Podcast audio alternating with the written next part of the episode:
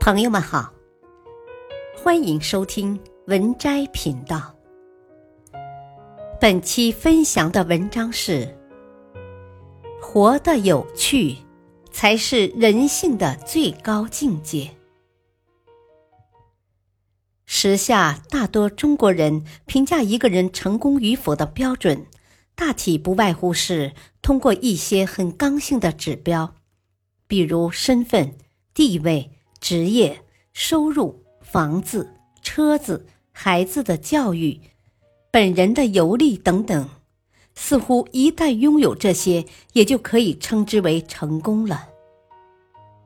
在国外，评价一个人是用有趣来界定，如果被人说没趣，那将是很失败的。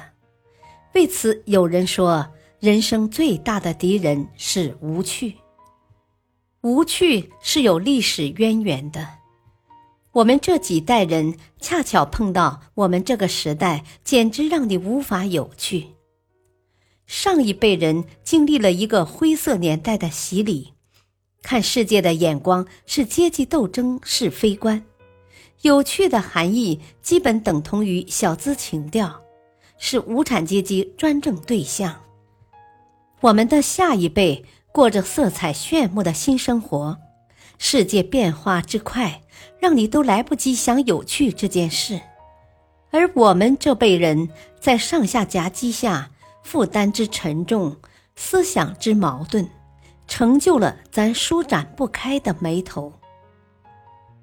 所以，我们的身边有很多人很善良、很能干，事业成功，财富不少。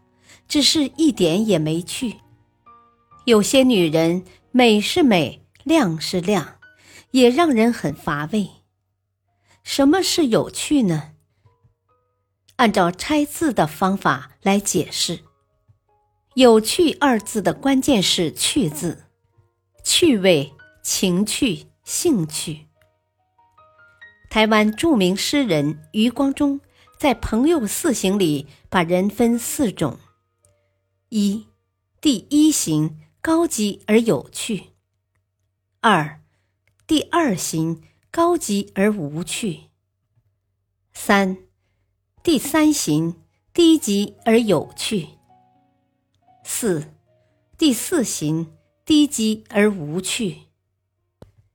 把有趣和无趣当作分类的标准，可见有趣之人是多么可人。鬼才贾平凹说：“人可以无知，但不可以无趣。”想必土得掉渣的大作家也是个有趣之人。凤凰卫视女记者吕秋露薇也说：“要让自己成为一个有趣的女人。做人若无趣，这很煞风景。人一旦没有趣了，就会变得粗糙。”麻木、肤浅，变得不再可爱了。整天愁眉苦脸、忧心忡忡、唉声叹气、面目可憎，好像这个世界谁都欠着你似的。这样的人活着只会给别人添堵，而一个有趣的人则不然。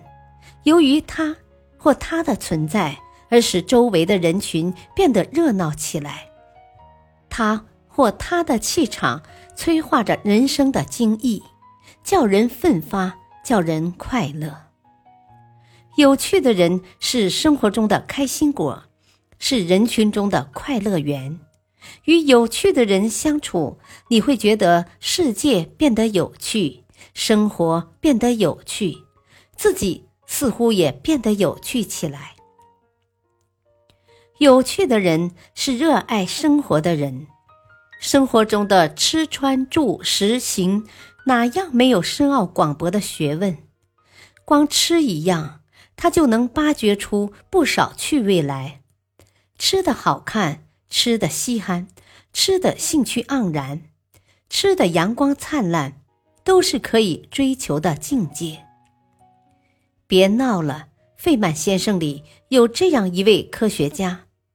他对所有关于动脑筋的事情都充满兴趣，魔术、开锁、解密码、猜谜、心算、赌钱。对兴趣的不断追逐，让这位怪才的生活成了无数人的梦想。有趣的人，并不是现代人一定比古人更有趣。总觉得古代的有些人比我们现在活得有趣。今天我们读《论语》，也许会觉得孔老夫子是一个无趣的人。可是你若知道他和他的学生讲话是那样的幽默，见到美人男子时竟俯下身去吻衣的鞋，就会明白所谓圣人者，却也竟是一个性情中人。一个有趣的人，有趣的人未必有多显赫的名声，但肯定潇洒脱俗。晋人王子游居山阴，一晚忽降大雪，子游被冻醒，索性来到院中，边饮酒边观赏雪景，不由得心绪起伏，吟起诗来。有趣的人心无羁绊。直抒胸臆，至性至情。国学大师、楚辞泰斗文怀沙老先生，快一百岁的人了，偏偏喜欢穿大红大绿的衣服，戴着能盖半张脸的大墨镜，比小伙子还时髦。每次出席活动，必要主持人介绍他为青年诗人，一发言就引经据典，插科打诨。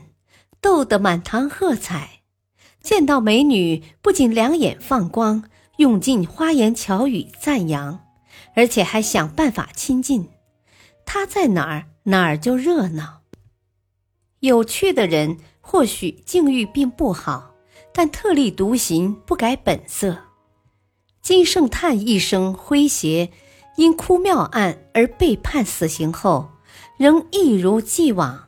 眼看行刑时刻将到，金圣叹的两个儿子离儿、莲子望着即将永绝的慈父，泪如泉涌。金圣叹却从容不迫，泰然自若地说：“啊，哭有何用？来，我出个对联，你们来对。”于是吟出了上联：“莲子心中苦。”儿子哭跪在地，哪有心思对对联？他稍思索说：“起来吧，别哭了，我替你们对下联。”接着念出了下联：“离儿腹内酸。”这副生死诀别对，一语双关，对仗严谨，撼人心魄。有趣的人不见得能成就大事业，但让人看着就高兴。《射雕英雄传》里，老顽童周伯通是最让人喜欢的一个角色。他虽然武功盖世，却是儿童心态，整天疯疯癫癫的，爱搞恶作剧，玩心太重。围绕着他发生的许多喜剧，使得打打杀杀、腥风血雨的江湖。多了不少浪漫欢快的生活气息。需要提醒的是，有趣是这个世界上的稀缺资源，有趣与读书多少无关，与挣钱多少无关，有趣和身份、地位、男女、年龄、环境条件无关。有趣之人是很容易被曲解的。有人误认为打架泡妞、吃喝嫖赌、粗言烂语、举止猥琐就是有趣，那就大错特错了。有趣是人性的最高境界，做个有趣的人并不难，首要之事便是自己要先觉得这个世界有趣。趣味主义是一种生活态度，有趣的人。大抵聪明乐观幽默并且感性。有趣的人才是懂得生命真谛的人也是懂得享受生命的人。有趣的人越多我们的幸福指数就越高但愿我们都能变得有趣起来。本篇文章选自微信公众号美文参阅。感谢收听再会。